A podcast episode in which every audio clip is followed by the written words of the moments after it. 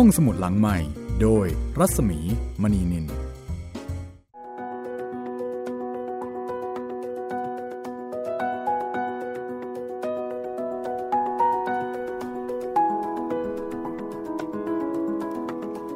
วัสดีค่ะ ต้อนรับคุณผู้ฟังเข้าสู่รายการห้องสมุดหลังไม้มาแล้วนะคะ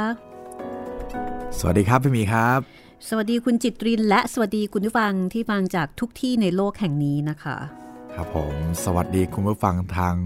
w w w t h a i PBS Radio com ทางแอปพลิเคชันไทย PBS Radio หรือทางพอดแคสต์ห้องสมุดหลังไม้แล้วก็สวัสดีคุณผู้ฟังทาง YouTube Channel ไทย PBS Radio ด้วยครับผม คือเรียกว่าไหว้ไปรอบทิศเลยนะคะครับสวัสดีทั่วทุกทิศเลยค่ะ ไม่ว่าจะฟังจากที่ไหนอย่างไรนะคะ ยินดีต้อนรับเข้าสู่การใช้บริการของห้องสมุดที่คุณสามารถอ่านหนังสือด้วยหูค่ะ ในขณะที่คุณก็สามารถใช้ตาทำอย่างอื่นได้นะคะครับผมจะขับรถจะทำงานจะรีดผ้าจะล้างจาน โอ้ สารพัดเลยมีเราเป็นเพื่อนได้ตลอดค่ะ แนะนำว่าทำงานบ้านเนี่ยจะดีที่สุดครับ ไม่ต้องโฟกัสมาก เพลินๆใช่ไหมใช่ครับพี่ โดยเฉพาะงานที่มันต้องใช้เวลารีดผ้าเนี่ยเป็นงานที่น่าเบื่อครับ ถึงจะไม่หนักแต่มันนานนะคมัรันบนานแล้วมันก็ร้อนนะคะ ครับผม ถ้าเกิดว่ามีอะไรมามาแบ่งความสนใจของเราไปเนี่ยสมัยก่อนนู้นนะคะ สมัยเด็ก ๆ เวลารีดผ้านี่จะฟังรายการวิทยเอ่อฟังละครวิทยุอ๋อคือต้องฟังอะไรที่มันเป็นเรื่องราวที่มันทำให้เราสนใจแล้วเราก็จะลืมความเบื่อหน่ายครับ ลืมความเบื่อหน่ายของการรีดผ้าลงไปได้ เพราะมันนานอย่างที่บอกกันนะคะ ก็จะช่วยได้นะครับเออทำให้เรา รีดผ้าแบบเพลินๆหรือไม่เวลาที่เราเดินทางไปไหนใกล้ๆ ก็เนี่ยค่ะฟังห้องสูตรหลังใหม่นะคะก็จะทำให้การเดินทางของคุณนี่ มีสีสันมีรสชาติแล้วก็ไม่น่าเบื่อค่ะ วันนี้ใส่อิ๋วมาถึงตอนที่ 48 แล้วนะคะ ครับผม จากบทประพันธ์ของอูเฉิงเอินค่ะ ที่ปรุงแต่งนะคะ คือจะบอกว่าปรุงแต่งไหมคือปรุงรสก็แล้วกันอะ ปรุงแต่งเดียวอาจจะออกไปในทางไปในทางแบบปรุงแต่งอารมณ์นะครับก็คือมีการนำมาเพิ่มเติม แล้วก็สร้างเรื่องขึ้นมานะคะมีจินตนาการทำให้ไซอิ๋วซึ่งสร้างมาจากข้อเท็จจริงทางประวัติศาสตร์ เกี่ยวกับการเดินทางไปอัญเชิญพระไตรปิฎกของพระถังซัมจั๋งในในสมัยราชวงศ์ถังเนี่ยนะคะ มีสีสันมีรสชาติมากยิ่งขึ้น ถึงกับได้รับการยกย่องค่ะ ให้เป็นหนึ่งในสี่สุดยอดวรรณกรรมจีนเลยทีเดียวนะคะ เรื่องนี้อย่างที่บอกว่าอ่านกันได้หลายมิตินะคะ เด็กอ่านก็ได้แบบเด็กผู้ใหญ่อ่านก็ได้ลึกซึ้งแบบผู้ใหญ่อ่าวันก่อนคุณจิตรินถามถึงคำตถาคตใช่ไหมคะ ใช่เลยครับผม ก็คำว่าตถาคตนี้ เป็นพระนามที่พระพุทธเจ้าเนี่ยใช้เรียกแทนพระองค์เองด้วยอืมหรือบางทีเราก็อาจจะเรียกพระองค์ว่าพระตถาคต ครับผมคำว่าตถาคตนี่มีความหมายหลายนัยยะนะคะ เช่น แปลว่า ผู้เสด็จมาอย่างนั้นอืมผู้เสด็จไปอย่างนั้น ผู้ตรัสรู้ธรรมที่แท้จริงตามความเป็นจริง ผู้ทรงเห็นอารมณ์ที่แท้จริง ผู้ตรัสอย่างไรก็ทรงทำอย่างนั้น คือมีหลายความหมายแต่ว่าทุกความหมายเนี่ยก็จะเป็นธรรมะลึกซึ้งทั้งนั้นเลย ครับผมค่ะ อย่างคำว่าตถาตา แปลว่าเป็นเช่นนั้นเอง อันนี้คือตถาคตาหรือว่าตถาคตนะคะ ก็ใกล้เคียงกันก็คือ เออเป็นคำที่แสดงธรรมอยู่ในตัวนะคะครับ ผู้เสด็จมาอย่างนั้น ผู้เสด็จไปอย่างนั้น ผู้ตัดสรู้ธรรมที่แท้จริงตามความเป็นจริง ซึ่งการเห็นทุกอย่างตามความเป็นจริงนี่ฟังดูแล้วอาจจะเป็นเรื่องที่ง่าย ดูเป็นเรื่องแบบไม่ได้ยากเย็นอะไรนะคะ แต่ในความเป็นจริงยากมากค่ะ ครับ เพราะว่า เราทุกคนก็มักจะมีอคติ ถ้าเรารักใครคนคนนั้นไม่ว่าจะทำอะไร ก็ดีไปหมด ครับผม แต่ถ้าเราเกลียดขี้หน้าใคร หายใจก็ผิดแล้วค่ะ ยังไม่ทันทำอะไรก็ผิดไม่ได้ละ คือทำอะไรก็ผิด ครับ อยู่เฉยๆ ก็ผิดค่ะ ครับทำไมไม่ทำอะไรบ้างเนี่ย แต่พอขยับจะทำอะไรก็จะไม่ถูกหูถูกใจถูกตานะคะ ครับ เป็นไปได้ค่ะ อันนี้ก็ไม่ได้มองเห็นตามความเป็นจริงนะคะ วันนี้เดี๋ยวเราย้อนความเดิมกันสักนิดดีไหมคะ ได้เลยครับพี่ หลังจากที่ปราบปีศาจบัวได้แล้ว ผ่านศึกหนักไปแล้ว ก็ไปเจอลำคลองเขียวใส ครับผม แล้วก็ไปกินน้ำเข้า คือเห็นแล้วอยากกินเลยนะคะ เห็นแล้วหิวน้ำน้ำใสน่ากินมาก ปรากฏว่าพอกินไปแล้วโอ้ปวดท้องค่ะ ปวดท้องท้องโตครับผม ค่ะ ท้องโตอีกต่างหากนะคะทั้งพระถังซัมจั๋งแล้วก็โป้ยก่ายคือดื่มกันแค่แค่สองคนสัวเจ๋งไม่ได้ดื่ม แล้วก็เฮงเจียก็ไม่ได้ดื่มนะคะ แล้วก็หลังจากนั้นก็เลยเอ่อหามาที่โรงงานคล้ายๆ กับมาที่โรงเตี้ยมไหมคะปน่าระจะมาณใช่นั้นครับนะครับ ก็คือเฮงเจียก็แบบเอ๊ะจะทำยังไงดี ถ้าอย่างนั้นเดี๋ยว เดี๋ยวไปบ้านคนข้างหน้าก็ละกัน อาจจะพอขออยู่ขอยาได้บ้างครับอาผมขอน้ำร้อนให้กินได้บ้างนะคะ ปรากฏว่าพอไปถึงที่นั่นก็ไปเจอหญิงชราคนหนึ่งหญิงชราคนนึงก็ถามบอกว่าเนี่ย ไปกินน้ำในลำคลองนั่นมาเหรอเฮงเจียก็บอกใช่เลย กินมา หญิงชราคนนี้ก็เลยบอกว่าโหถ้าอย่างนั้นก็สนุกแน่ๆอะเข้ามา เดี๋ยวจะเล่าให้ฟัง ใช้คำว่าสนุกแน่เลยนะครับ ใช่ค่ะ เหมือนกับว่ามันต้องมีอะไรบางอย่างนะคะครับยุ่งผมแน่ๆ สนุกแน่ๆทำนองนั้นแหมอยากรู้ซะแล้วสิว่าน้ำในลำคลองนั่นมีอะไร มันมีอะไรใช่ไหมครับผม แล้วมันก็ดูเขียวใส ใครเห็นแล้วก็อยากจะกินขึ้นมาทันทีทันใด นี่คือใส่อิ๋วตอนที่ 48 นะคะ จากสำนวนแปลในช่วงปลายสมัยรัชกาลที่ 5 ค่ะ ของในติ่นแล้วก็เอ่อเทียนวันเป็นผู้เรียบเรียงนะคะ จัดพิมพ์โดยสำนักพิมพ์สร้างสรรค์บุ๊กค่ะ ถ้าพร้อมแล้ว เราไปฟังคุณยาย เฉลยเลยก็แล้วกันนะคะว่า มันมีอะไรกันแน่ ในน้ำในลำคลองสายนั้นค่ะ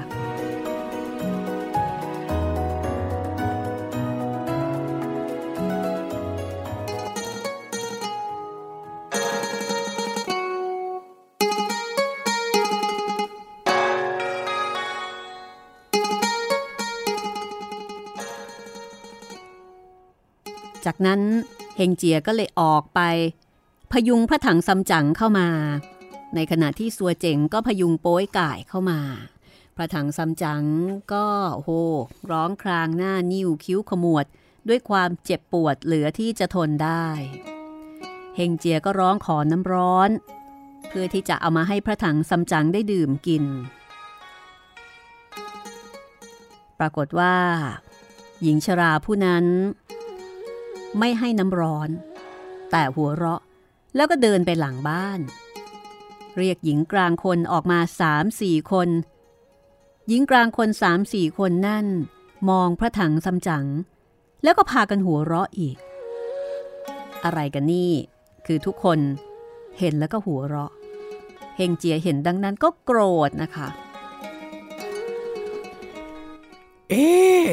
ท่านยาย ทำไมไม่ให้น้ำร้อนกับข้าเนี่ย รีบไปต้มน้ำให้พวกเราเลยนะ หญิงเหล่านั้น พากันตกใจ หกคว่ำขมำหงายแล้วก็วิ่งหนีเข้าไปหลังบ้าน เฮงเจียก็วิ่งมาจับตัวเอาไว้ แล้วก็บอกว่า จะหนีไปไหน รีบไปต้มน้ำร้อนมาให้เราเลย หญิงชราก็ตัวสั่นงันงก บอกว่า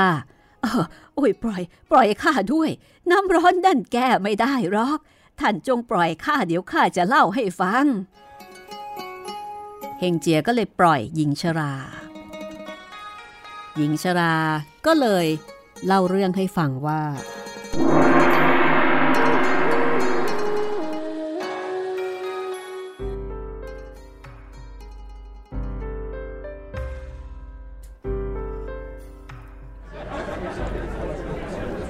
ที่เมืองนี้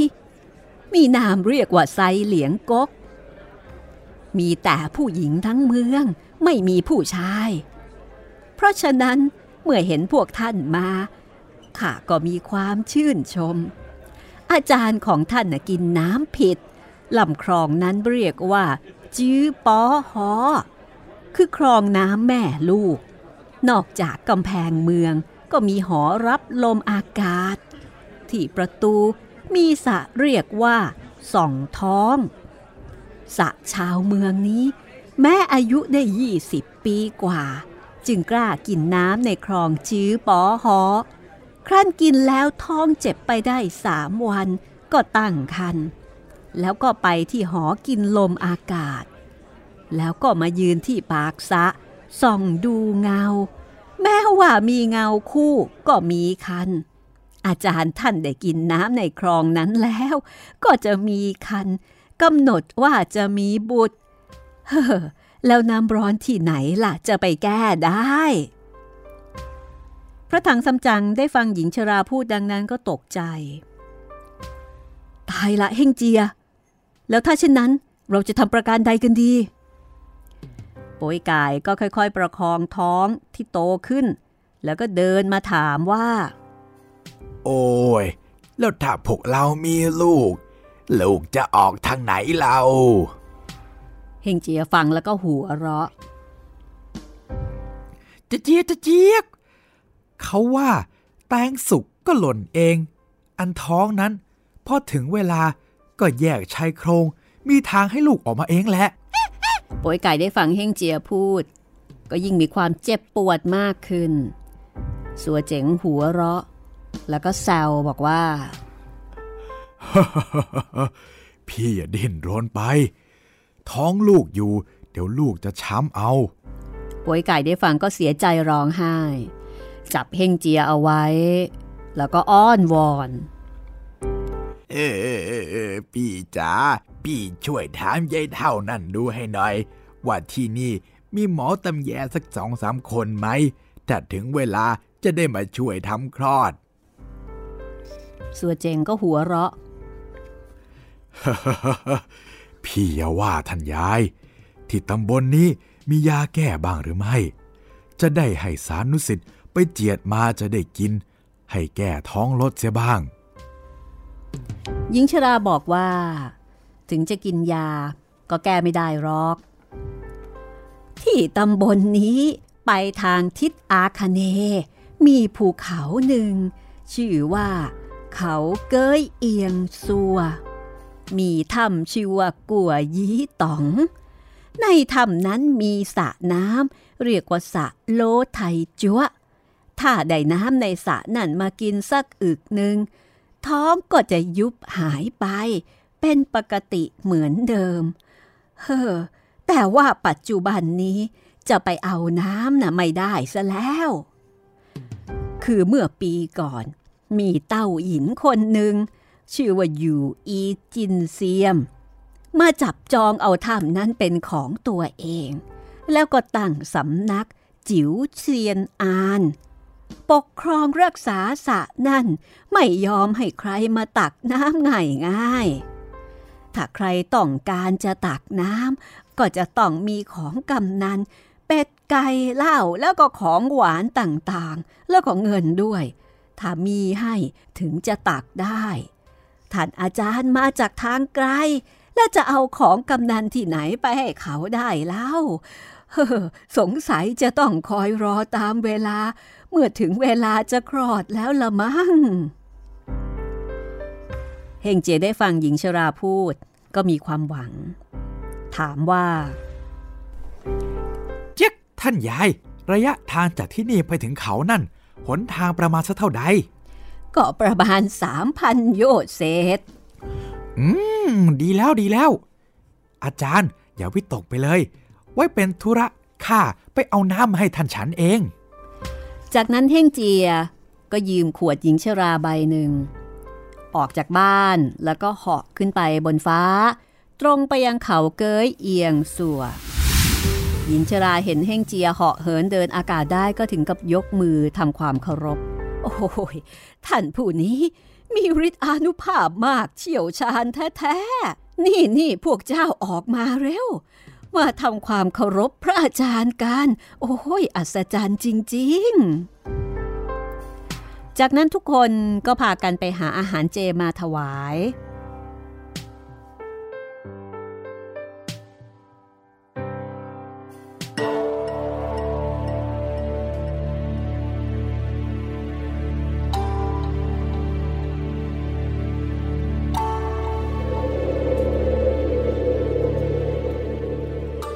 ฝ่ายเฮ่งเจียเหาะมาได้ประเดี๋ยวหนึ่ง ก็ถึงเขาเกยเอียงสัว เมื่อมาถึง ก็เหาะลงมา แล้วก็เที่ยวมองสอดส่องแลไป เห็นข้างหลังเขามีสำนัก เฮงเจียก็เดินเข้าไป เห็นชายชราคนหนึ่งนั่งอยู่ที่หน้าลาน เฮงเจียก็เดินเข้าไป กระทำความคำนับ แล้วก็ทักทาย ชายชราคำนับตอบ แล้วก็ถามว่า เอ ท่านมาจากไหน มาถึงที่นี่มีธุระประการใดเหรอเฮงเจียก็บอกว่ามาจากเมืองใต้ถังตามรับสั่งของพระเจ้าถังไทจงฮ่องเต้ ที่มีรับสั่งให้ไปอารัธนาพระไตรปิฎกที่ประเทศไซที แล้วเฮงเจียก็เล่าว่า อาจารย์เนี่ยไปกินน้ำในคลองจื้อปอหอเข้าไป แล้วก็ปวดท้องจนสุดจะทน ชาวบ้านก็เลยบอกว่า ถ้ากินเข้าไป แล้วจะตั้งคัน แล้วก็บอกว่าสระน้ำที่จะทำลายคัน ก็คือที่นี่ให้มาเอาน้ำจากสระนี้จึงจะกินแก้ได้ ด้วยเหตุนี้แหละข้าจึงมาหาท่าน ขอน้ำนั่นไปช่วยอาจารย์ข้า ขอให้ท่านได้ช่วยนำไปทางสะให้แก่ข้าด้วยเถอะ ชายชราได้ฟังเฮงเจียบอกเล่าดังนั้นก็หัวเราะ ก่อนจะบอกว่าที่ตำบลนนี้ แต่เดิมเรียกว่ากัวยีต๋อง และตัวของชายชราผู้นี้เป็นลูกศิษย์ของอยู่อีจินเซียม แล้วก็ถามชื่อเฮงเจีย ฮงเจียก็บอกว่า เจียกข้าเป็นสิทธิ์ใหญ่ของพระถังซัมจั๋งมีนามว่าซึงหงอคง ชายชราก็ถามว่า ของกำนัน เป็ดหมูไก่เหล้าและเครื่องตามเคยมีครบแล้วเหรอเฮงเจียบอกว่า โอ้ย เดินทางไกล มีแต่ความกันดานจะเอาหมูเห็ดเป็ดไก่เหล้ายามาจากไหน ไม่มีรอก ชายชราได้ฟังดังนั้นก็เลยบอกว่า โอ้ทำไมถึงโง่แบบนั้น เพราะว่าอาจารย์ ยู่อีจินเซียม ปกครองรักษาสระน้ำนี้ ไม่ยอมให้ใครมาตักน้ำไปเปล่าๆ แล้วก็แนะนำเฮงเจียว่าให้กลับไปหาของมาก่อน แล้วถึงจะไปเรียนอาจารย์ให้ แต่ถ้าไม่มีของก็กลับไปเถิด อย่านึกว่าจะได้น้ำเลยเฮงเจียก็อ้อนวอน เจียก มนุษย์จิตกว้างใหญ่ดุดฟ้า ท่านโปรดนำชื่อข้าเข้าไปบอกท่าน ท่านคงจะมีจิตเมตตาบ้างดอกกระมัง ทั้งฝ่ายยู่อีจินเซียมเมื่อลูกศิษย์มารายงานยังไม่ทันจะฟังเหตุการณ์ตลอด เมื่อได้ยินออกชื่อซึงหงอคง ก็เกิดบันดาลโทสะ มีจิตร้ายเกิดขึ้น ผุดลุกขึ้น เรียกเอาเสื้อมาเปลี่ยน มือถืออาวุธไม้ตะขอเหล็ก เดินออกมานอกประตู แล้วก็ร้องถามถึงเฮ่งเจีย เอ้ย ไอ้ซึ่งหอคงอยู่ไหน เฮงเจียแลเห็น ก็รีบยกมือคำนับ แล้วก็แนะนำตัวเองเจี๊ยกข้าเองคือหงอคงยุอีจินเซียมก็บอกว่า เจ้าคืองอคงเหรอ เจ้าจำเราได้หรือไม่ เฮงเจียบอกว่า เอ๊ข้าเข้ารับปฏิบัติตามทางพระพุทธศาสนาแล้ว เพื่อนฝูงพี่น้องที่รู้จักกันมาแต่เดิม ก็ห่างเหิน ไม่ได้ไปมาหาสู่กันมานานแล้ว บัดนี้มีธุระติดตามอาจารย์ขึ้นเขาลงห้วย ก็ไม่ว่างที่จะรู้จักกันก็ลืมไปบ้าง บัดนี้ ข้ามลำคลองจื้อปอหอถามชาวบ้านไซเหลียง บอกชื่อท่านจึงได้ทราบว่าท่านอยู่ที่นี่ยูอีจินเซียมได้ฟังดังนั้นก็บอกว่า เจ้าจงไปตามทางของเจ้าข้าก็จะปฏิบัติตามทางของข้าอย่ามาเกี่ยวข้องกันเลยเฮงเจียก็อ้อนวอนบอกว่า พระถังซัมจั๋งพระอาจารย์ของตนนั้น กินน้ำในลำคลองจื้อปอหอเข้าไป ก็เจ็บท้องตั้งครรภ์อุตส่าห์เดินทางมาถึงที่นี่อยากจะขอน้ำสักขวดหนึ่งได้โปรดช่วยอาจารย์ ให้พ้นจากภัยอันตรายด้วยเถิด ยูอีจินเซียมได้ฟังดังนั้นก็ถึงกับตาลุก ถามเฮ่งเจียว่า เอ๊ะอาจารย์ของเจ้า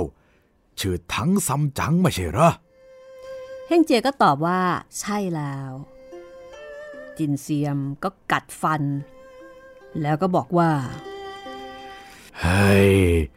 พวกเจ้าได้พบกับเสียเองไต่อองบ้างหรือเปล่า เจี๊ยกเขาอยู่ที่ถ้ำห้วยหุ่นต๋อง ชื่อว่าอั้งไหยีปีศาจนั่นใช่ไหม แล้วท่านเป็นอะไรกับเขาล่ะ ยู่อีจินเซียมก็เลยอธิบายว่า อังไฮยีนั้นคือหลานของตนนั่นเอง ส่วนงูหม้ออ๋องก็เป็นพี่น้องกัน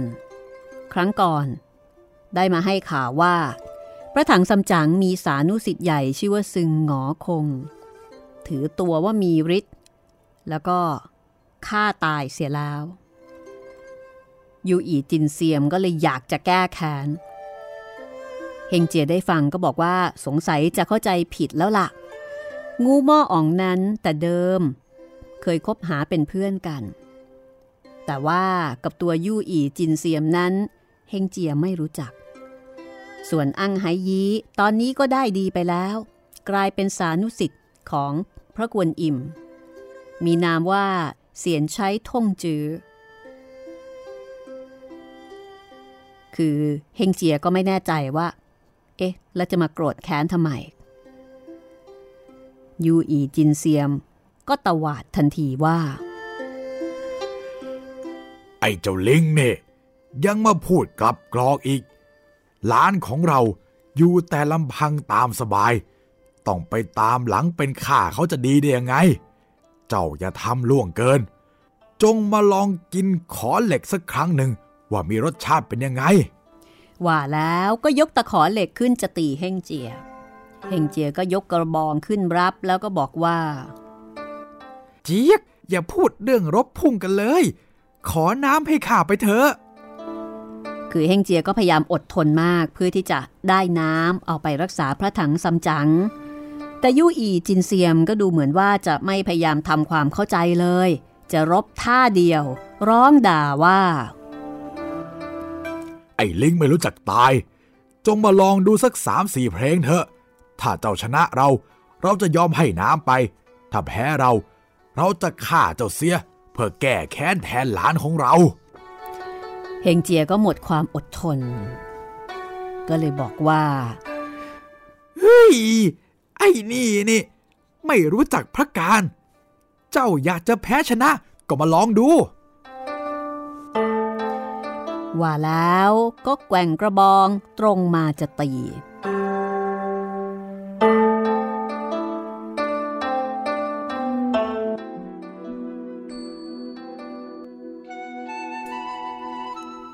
การต่อสู้ก็ได้เริ่มต้นขึ้นอีกครั้ง ดูเหมือนว่าครั้งนี้เฮ่งเจียพยายามที่จะไม่ลงมือ เพราะว่าอยากจะได้ยาเอาไปให้อาจารย์โดยเร็ว แต่ในที่สุดก็อดรนทนไม่ได้ ก็ต้องสู้กันอยู่ดี เรื่องราวจะเป็นอย่างไรต่อไปนะคะ เดี๋ยวเราพักความตื่นเต้นเอาไว้สักครู่ กลับมาฟังต่อช่วงหน้าไส้อิ๋วค่ะ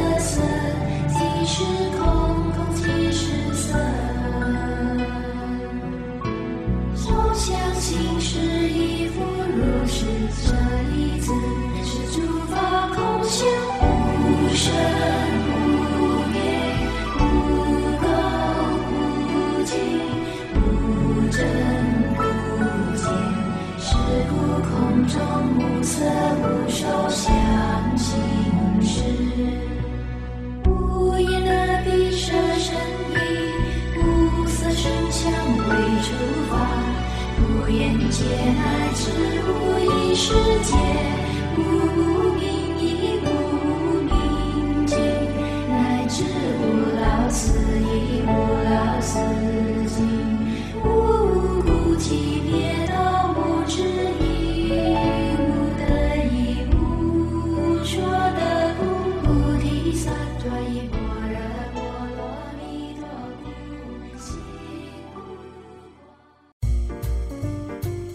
ห้องสมุดหลังใหม่ โดยรัศมีมณีนิน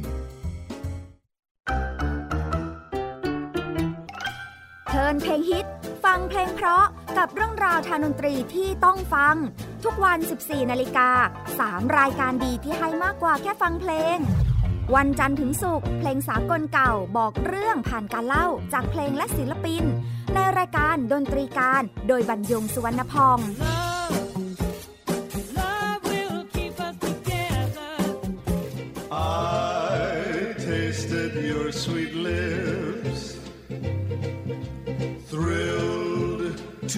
my fingertips.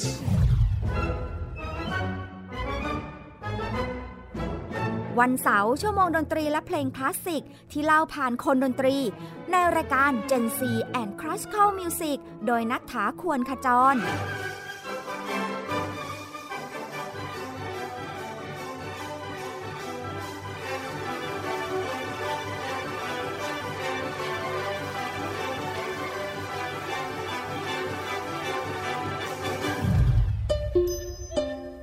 วันอาทิตย์เปิดความรู้และประวัติเส้นทางดนตรี ในเอเชียตะวันออกเฉียงใต้ ผ่านการเล่าและเล่น ในรายการเพลงดนตรีวิถีอาเซียนอาเซียนมิวสิกเวส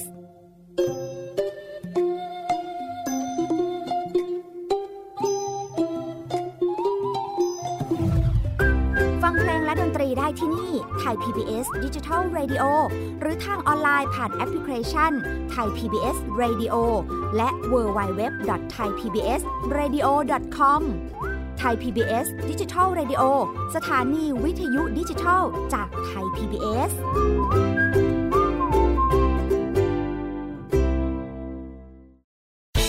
ที่คุณอย่ามาถามอะไรที่ search เจอใน Google เออ ถามกูรูในสิ่งที่ Google ไม่มี TCAS keyword สำคัญเลย ครับ TCAS คือระบบการคัดเลือกค่ะ ดังนั้นถ้าเราบ่นกันเรื่องของการสอบที่ซ้ำซ้อน มันไม่ได้เกี่ยวโดยตรงกับ TCAS อ๋อ เราไปโทษทีแคสเขาไม่ได้ไม่ได้ เพราะเขาไม่ใช่ข้อสอบ ถูกต้อง TCAS คือระบบการคัดเลือก อยากให้ฟังจะได้รู้จากกูรูด้านการศึกษา โดยนัทยาเพชรวัฒนา และวรเกียดนิ่มมาก ในรายการทีคุณทีแคส ทุกวันเสาร์ 16 นาฬิกา ทางไทย PBS Digital Radio ฟังสดหรือย้อนหลังทางแอปพลิเคชันไทย PBS Radio และ w w w t h a i PBS Radio com วิทยุไทย PBS www.thaipbsradio.com ออกอากาศจากอาคารบี องค์การกระจายเสียงและแพร่ภาพสาธารณะแห่งประเทศไทย ถนนวิภาวดีรังสิต กรุงเทพมหานคร Thailand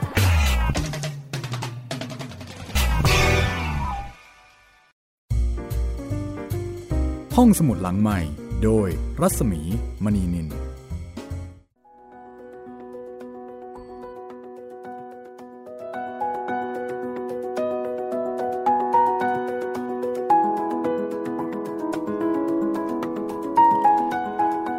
มาถึงช่วงที่สองนะคะของห้องสมุดหลังใหม่กับไซอิ๋วไซอิ๋วตอนที่ 48 แล้วนะคะ กลายเป็นเรื่องยากไปเลยนะพี่จะมาขอน้ำกินเนี่ย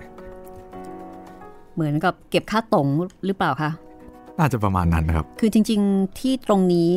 ก็เป็นที่ส่วนกลาง เป็นที่สาธารณะ ครับ แต่ว่ายูอีจินเซียมเนี่ย ไม่รู้ว่า ไปได้สัมปทานมาจากไหนครับ เก็บค่าตงเฉยเลยนะคะ ใครจะมาก็ต้องมีของมีเรียกว่ามีเครื่องบรรณาการ เอามาเส้นสวงสังเวยแก ตั้งตัวเป็นใหญ่ ชาวบ้านก็คงจะเดือดร้อนไม่น้อยละค่ะ เหมือนกับอาศัยหากินอยู่ที่นี่ แล้วก็อันนี้ไม่แน่ใจว่ามีความเข้าใจผิดอะไรกับเฮงเจียหรือเปล่านะคะ แต่ฟังเท่าที่ฟังมานะพี่เห มือนออกแนวหาเรื่องมากกว่าทั้งทั้งๆที่ตอนหลังอย่างนั้นเหรอใช่ครับทั้งทั้งๆที่ตอนหลังเฮงเจียก็อธิบายแล้วนะอืมก็ยังจะแบบ เอ้ย ไปเป็นขี้ข้าคนอื่นจะไปดีได้ยังไงอะไรอย่างเงี้ยครับ เหมือนกับพานใช่ครับพี่เพราะเฮงเจียนี่บอกว่าโอ้ยอังไฮยีอะได้ดิบได้ดีดี ยิ่งกว่าข้าซะอีกเนี่ยไปอยู่กับเจ้าแม่กวนอิมครับ อีกคนก็บอกว่าดีอะไรเราเนี่ยไปเป็นต้องขี้ข้ารับใช้เขาอ้าวงงเลย ถ้าเราเป็นเฮงเจียก็คงแบบอุ้ยไปไม่เป็นเลย เราจะพูดไงล่ะ เอาที่สบายใจครับ สุดท้ายก็เลยต้องสู้กันอยู่ดีนะคะ พูดกันไม่รู้เรื่อง รู้สึกว่ากับกรณีของงูหม้ออ่องนี่จะพัวพันกันแบบหลายครั้งอยู่เหมือนกัน นี่คือตอนที่ 48 ของวรรณกรรมไซอิ๋วหนึ่งใน 4 สุดยอดวรรณกรรมจีนนะคะ จากบทประพันธ์ของอูเฉิงเอินสำนวนแปลในช่วงปลายสมัยรัชกาลที่ 5 ของนายติ่นเทียนวันเป็นผู้เรียบเรียงค่ะ แล้วก็พบกับเราสองคนนะคะคุณจิตรินเมฆเหลือง แล้วก็ดิฉันรัศมีมณีนินที่จะมาเล่าให้คุณได้ฟังกัน ฟังแล้วถ้าอยากจะอ่าน ก็ไปหาซื้อได้ค่ะ มีสองเล่มจบ จัดพิมพ์โดยสำนักพิมพ์สร้างสรรค์บุ๊กส์นะคะ แล้วก็ถ้าฟังแล้วมีความคิดเห็นอย่างไร สามารถที่จะแจ้งผลการรับฟังแล้วก็พูดคุยกันได้ มาที่ 2 ช่องทางด้วยกันนะคะ แจ้งผลการรับฟังมาได้ทางแฟนเพจ Facebook ไทย PBS Radio เลยนะครับ ทักทายมาได้ทางอินบ็อกซ์เลยครับผม คุณจิตรินก็จะรออยู่ที่นั่นนะคะครับหรืผอมว่ามาที่แฟนเพจของดิฉันเองค่ะ รัศมีมณีนินก็ได้อีกหนึ่งช่องทาง แล้วก็อย่าลืมนะคะสำหรับคนที่ชอบฟังเรื่องผีผีๆสิ้นปีนี้อาจจะต้องขับรถเดินทางไกล เปิดฟังเปิดฟังในขณะขับรถก็ดีค่ะ ครับผมค่ะกับงานเขียนของครูเหมเวชกรใช่ไหมคะ ใช่แล้วครับพี่ เปิดฟังได้ทาง YouTube Channel ไทย PBS Radio เลยนะครับ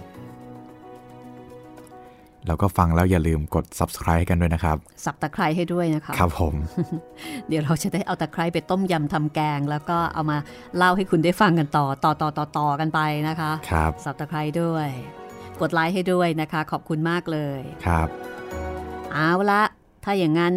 เดี๋ยวเราไปดูเฮ่งเจียไปสู้กับยู่อีจินเซียมก็แล้วกันนะคะ ว่าการสู้รบครั้งนี้เนี่ยจะนำไปสู่อะไร และสามารถที่จะทำความเข้าใจ แล้วก็สามารถที่จะให้น้ำให้ท่ากันได้ไหม ติดตามได้เลยค่ะ กับตอนที่ 48ไซอิ๋วค่ะ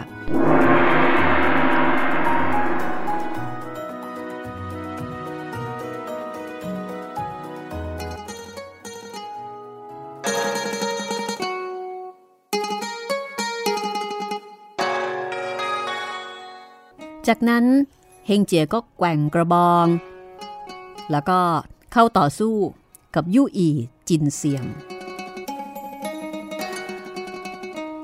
ปรากฏว่า ทางยู่อีจินเซียม ก็ยกตะขอเหล็ก รับกระบองของเฮงเจีย สู้กันได้ประมาณ 20 เพลง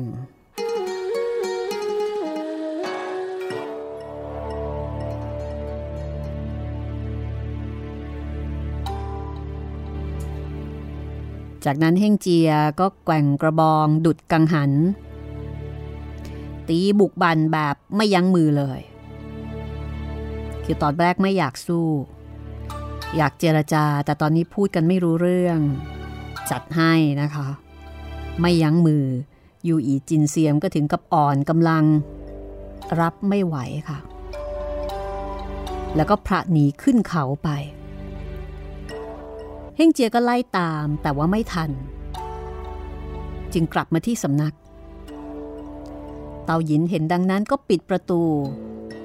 เฮงเจียฉวยขวดน้ำลงมาถีบประตู แล้วก็ตรงไปที่บ่อน้ำก็เห็นตาเท่าเต้าหยินนอนซ่อนอยู่ข้างบ่อน้ำพอเห็นเฮงเจียเข้ามาก็วิ่งหนีไป เฮงเจียก็เอาถังหย่อนลงไปเตรียมจะตักน้ำ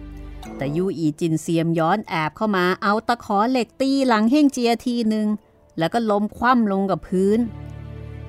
เฮงเจียก็ลุกขึ้นมา แล้วก็เอากระบองไล่ตียูอีจินเซียม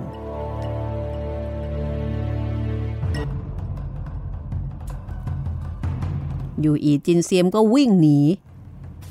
วิ่งหนีอยู่แถวแถวๆข้างบ่อนั่นแหละแล้วก็บอกว่า เจ้าทำยังไง ก็ตักน้ำไปไม่ได้ ในขณะที่เฮงเจียก็บอกว่าเฮ้ยเจ้า เจ้ามาให้ข้าตีเดี๋ยวนี้เลยนะ ข้าจะจับเจ้าแล้วก็ทำให้สาหัสเลย อยู่อีจินเซียมก็ไม่อาจจะเข้ามาใกล้ คอยระวังไม่ให้เฮงเจียตักน้ำได้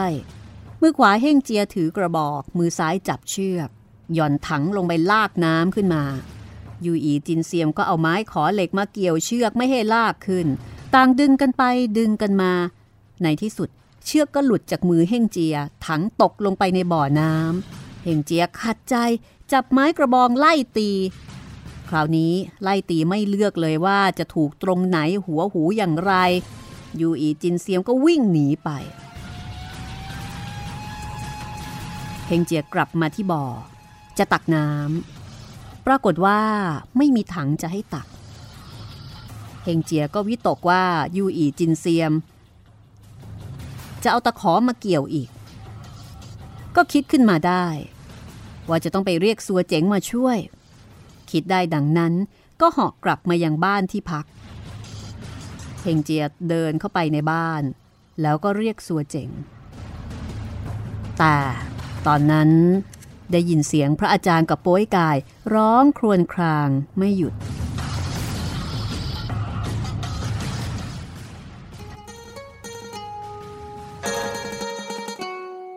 สัวเจงได้ยินเสียงเฮงเจียเรียก ก็ออกมารับ เฮงเจียก็เข้าไปหาพระอาจารย์ แล้วก็เล่าเรื่องให้ฟัง พระถังซัมจั๋งได้ฟังดังนั้น ก็โทมนัสร้องไห้ โธ่แล้วถ้าเป็นอย่างนั้น เราจะทำยังไงดีเฮงเจีย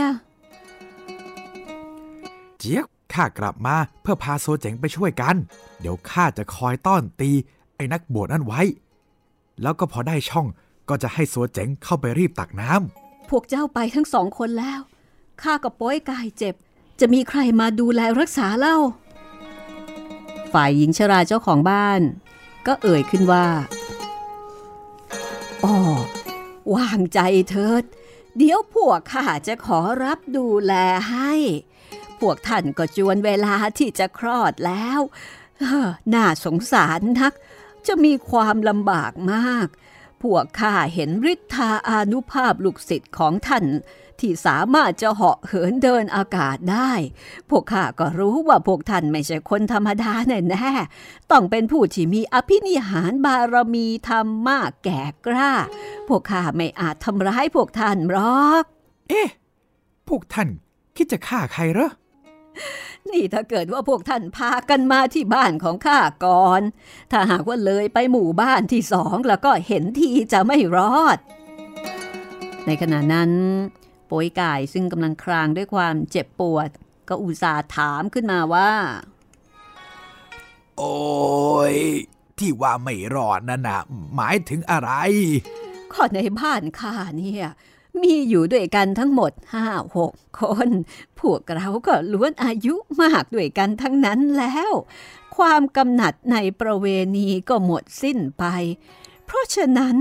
ก็เลยไม่สามารถที่จะทำอะไรพวกท่านได้ แต่หมู่บ้านที่สองนั้น อายุกำลังรุ่นรุ่น เรี่ยวแรงก็มี ยังมีความกำหนัดในประเวณีที่ไหนเลย จะยอมให้พวกท่านรอดไปได้ ก็คงจะจับพวกท่าน เอาไว้เพื่อที่จะร่วมประเวณีกับพวกเขาแน่แน่ๆแล้วถ้าเกิดว่าพวกท่านไม่ยอมนะ เขาก็คงจะช่วยกันจับฆ่าซะ แล้วก็อาจจะตัดเพศในตัวของท่านทิ้งไป ที่ไหนเลย จะรอดชีวิตไปได้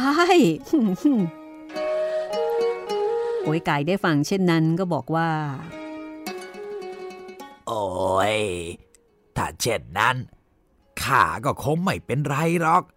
เพราะเนื้อข้าเป็นหมู ตัดไปก็เหม็นขาว ถ้าเห็นดังนั้น จะตัดของข้าเอาไปทำไม เฮงเจียได้ฟังก็หัวเราะเจ๊เจ๊ยกโป้ยกายอย่าพูดมากเลย เก็บกำลังไว้คลอดลูกดีกว่า จากนั้นเฮงเจียก็ยืมถัง เอาเชือกของหญิงชราส่งให้สัวเจ๋ง แล้วก็เหาะไปที่เขาเกยเอียงสัว พอไปถึงเฮงเจียก็สั่งสัวเจ๋งว่า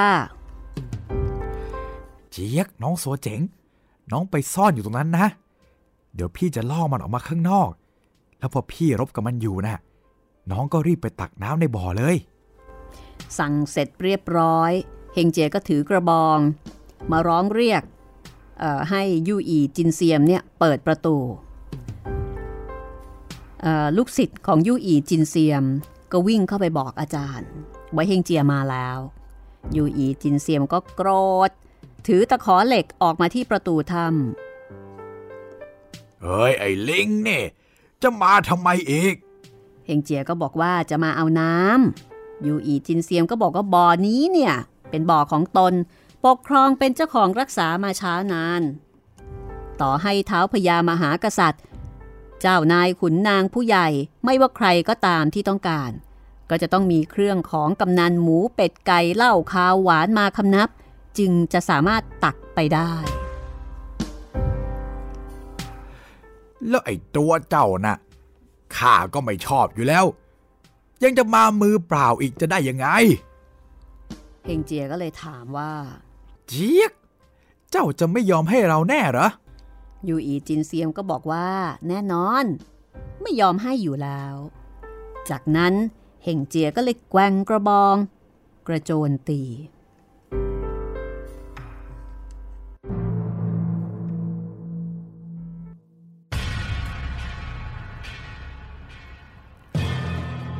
ยูอีจินเซียม ยกตะขอเหล็กขึ้นรับ แล้วทั้งคู่ ก็รบกันไปมาอยู่ที่หน้าประตูถ้ำล่อไล่กันไปข้างชายเขาซัวเจงเห็นได้ทีก็ตรงเข้าไปในถ้ำเดินมาที่บ่อ เห็นชายชราซึ่งก็คือลูกศิษย์ของยู่อีจินเซียมออกมาขวาง แล้วก็ถามว่าสัวเจ๋งเป็นใครมาจากไหนทำไมถึงมาที่นี่ จะเข้ามาตักน้ำหรือสัวเจ๋งก็วางถังลง ชักพรองออกมา แล้วก็ตีชายชราผู้นั้น ถูกที่แขนขวาหักล้มลงไป สัวเจ๋งก็เลยรีบเอาถัง ตักลงไปในบ่อ พอตักได้น้ำแล้วก็หิ้วออกพ้นประตูสำนัก แล้วก็เหาะไปร้องตะโกนบอกเฮงเจียว่า พี่เฮงเจียข้าตักน้ำได้แล้ว เฮงเจียได้ยินสัวเจ๋งร้องบอก ก็ยั้งมือ แล้วก็บอกกับยู่อีจินเซียมว่าเจี๊ยกจินเซียม จงฟังข้าพูดข้าตั้งใจจะตีเจ้าให้ตาย เพราะเจ้าน่ะทำผิด แต่ทีนี้เจ้าน่ะยังไม่ถึงที่ตาย เพราะข้ารู้อยู่ว่า เจ้าเป็นพี่น้องกับงูหม้ออ๋อง บัดนี้น้องเราก็เอาน้ำได้แล้ว เราจะยกโทษให้เจ้า ภายหลังถ้ามีใครจะมาเอาน้ำอีก เจ้าอย่าได้ขัดขืนต่อไปเลย จินเซียมไม่เชื่อฟัง เรื่องอะไรจะเชื่อก็ตรงเข้ามายกตะขอเหล็กจะตีเฮงเจียอีก เฮงเจียหลบทัน กระโดดรุกเข้าใกล้ กระชากแย่งเอาตะขอเหล็กมาได้ก็หักเป็นสองท่อน จากนั้นก็รวมสองท่อน หักอีกครั้งหนึ่งเป็นสี่ท่อน แล้วก็ทิ้งลงกับพื้น ยูอีจินเซียมเห็นอาวุธของตัวเอง ถูกหักไม่มีชิ้นดีแบบนั้นก็มีความอดสูเป็นที่สุด ร่างกายสั่นสะเทิมเฮงเจียวหัวเราะ แล้วก็เหาะตามสัวเจ๋งมาเฮงเจียสัวเจ๋งเหาะกันมาได้สักประเดียว ก็ถึงบ้านที่พักอาศัย เดินเข้าไปในบ้าน แลเห็นโป้ยกาย นั่งพิงประตู กุมท้องร้องครวญคราง เฮงเจียก็แซวโป้ยกาย เจี๊ยกนี่ป้อยกาย เมื่อไหร่จะอยู่ไฟล่ะโป้ยกายก็บอกว่า โตพี่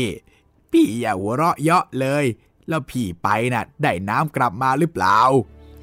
สัวเจ๋งซึ่งเดินตามหลังมาก็บอกว่าได้น้ำมาแล้วพระถังซัมจั๋งก็บอกว่า พวกเจ้าทั้งสอง ได้รับความลำบากมากละสิ ฝ่ายหญิงชราในบ้านก็พากันดีใจ พูดสรรเสริญเฮงเจียว่าสิทธิ์แบบนี้หายากนัก หญิงชราก็เอาถ้วยอย่างงาม ตักเอาน้ำที่ได้มา ถวายให้พระถังซัมจั๋งท่านอาจารย์ ค่อยๆ ฉันเถอะนะ ฉันสักถ้วยหนึ่งแล้วท้องก็จะยุบหายไปเอง ในขณะที่โป้ยกายบอกว่า ข้าไม่ต้องใช้ถ้วยชามใส่หรอก จะกินทั้งถังอย่างนั้นก็ได้ โอ้ย ท่านกินอย่างนั้น จะไม่เป็นการฆ่าตัวตายไปหรือ เพราะว่า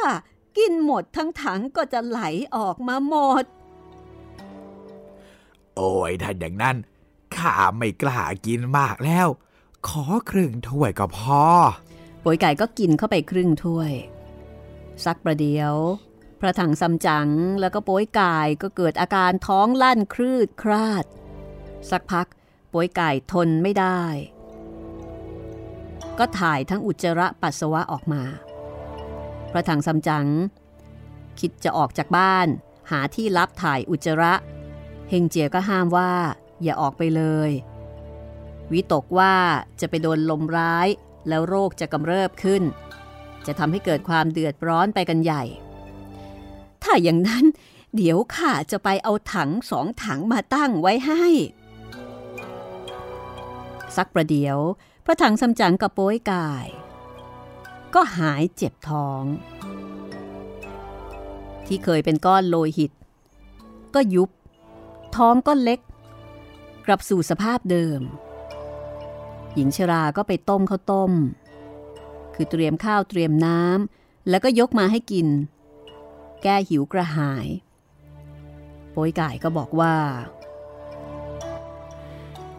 ท่านยาย ขอน้ำให้ชะล้างก่อน แล้วกินข้าวต้มจึงจะดี หญิงชราก็ไปต้มน้ำร้อน ยกมาตั้งไว้ พระถังสำจังกับโป้ยกายก็มาอาบน้ำชำระกาย แล้วก็ฉันข้าวต้ม พระถังสำจังฉันได้สองชาม โป้ยกายกินได้ถึง 14-15 ชาม เฮงเจียเห็นเช่นนั้นก็หัวเราะเจี๊ยกไอหมูตอน อย่ากินมากนัก เดี๋ยวท้องจะครากตาย หญิงชรายเห็นโป้ยกายกินได้มาก ก็สั่งให้จัดแจงหุงข้าวมาเติมอีก หญิงชราบอกกับพระถังซัมจั๋งว่า น้ำที่เหลือนั่น ขอเอาไว้ให้ข้าเถิดนะเจี๊ยก ท่านยายจะเอาไว้ทำอะไร ก็ตามแต่ท่านยายเถอะหญิงชราเอาขวดใส่ แล้วนำไปฝังไว้ในบ้าน น้ำในขวดนี้ข้าจะเอาไว้ใส่ลง คนทั้งหลายต่างมีความยินดี พอข้าวสุกแล้วก็จัดแจงยกมาถวาย ประถังซัมจั๋งกับสิทธิ์กินอาหารเสร็จเรียบร้อย ก็พักอยู่คืนหนึ่ง พอรุ่งเช้า อาจารย์กับสิทธิ์ต่างก็ลาเจ้าของบ้านและคนในบ้าน แล้วก็ออกเดินทาง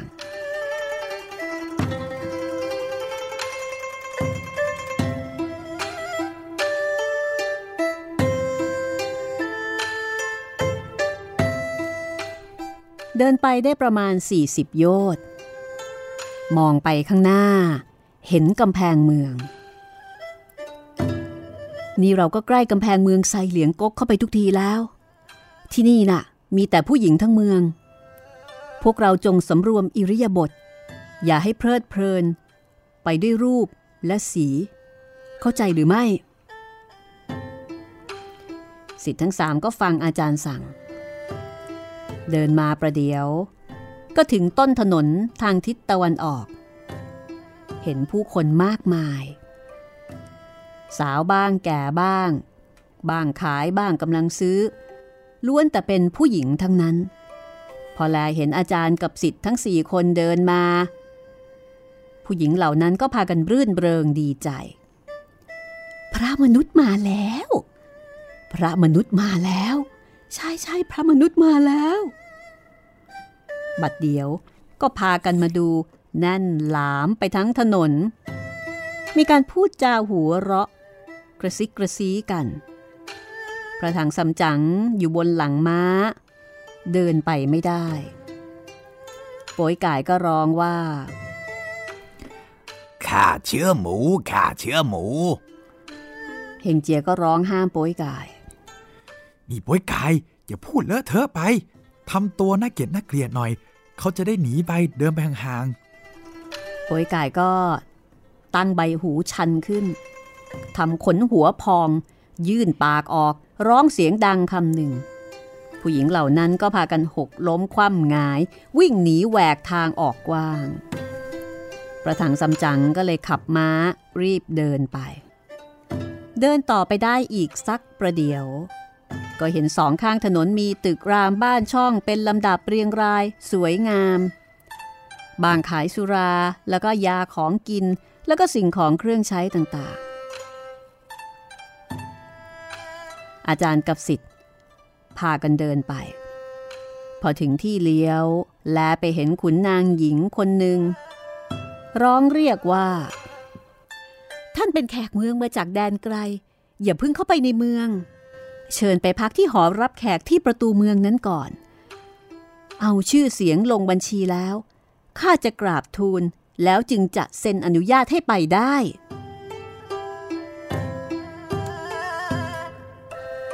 ประถังซัมจั๋งได้ฟังดังนั้นก็ลงจากหลังม้า มองไปที่ประตู เห็นแผ่นป้ายหนังสือใหญ่สามตัวเขียนว่า หองเงงเอียง เป็นที่พักสำหรับแขกเมือง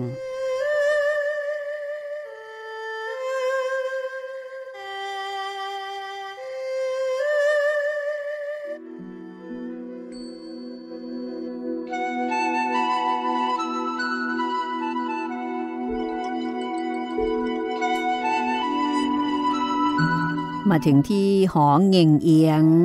กับเมืองที่มีแต่ผู้หญิง พระราชาจะเป็นผู้หญิงด้วยหรือไม่ โปรดติดตามตอนต่อไปนะคะ พระถังซัมจั๋งแล้วก็ลูกศิษย์จะรอดไหมนี่ ดูเหมือนว่า จะไม่มีอันตราย เพราะมีแต่ผู้หญิง แต่แท้จริงอันตรายยิ่งกว่าปีศาจซะอีก เพราะนี่คืออันตรายอย่างยิ่ง สำหรับการถือเพศพรหมจรรย์ของพระถังซัมจั๋งและบรรดาลูกศิษย์ทั้งหลาย เรื่องราวจะเป็นอย่างไรต่อไป ติดตามต่อตอนหน้านะคะ กับไส้อิ๋วห้องสมุดหลังใหม่วิทยุไทย PBS ค่ะ วันนี้หมดเวลาแล้วนะคะ เราสองคนลาไปก่อนค่ะๆสวัสดีครับ สวัสดีค่ะ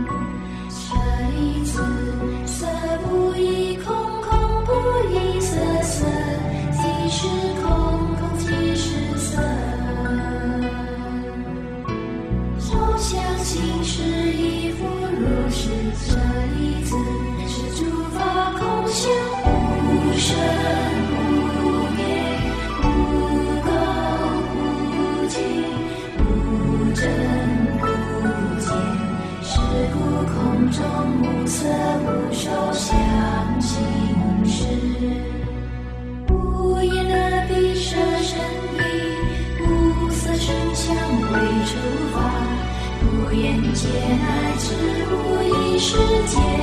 无无明亦无明尽，乃至无老死亦无老死尽，无故寂灭道无知亦无得亦无说得故。 ห้องสมุดหลังใหม่ โดยรัศมีมณีนิน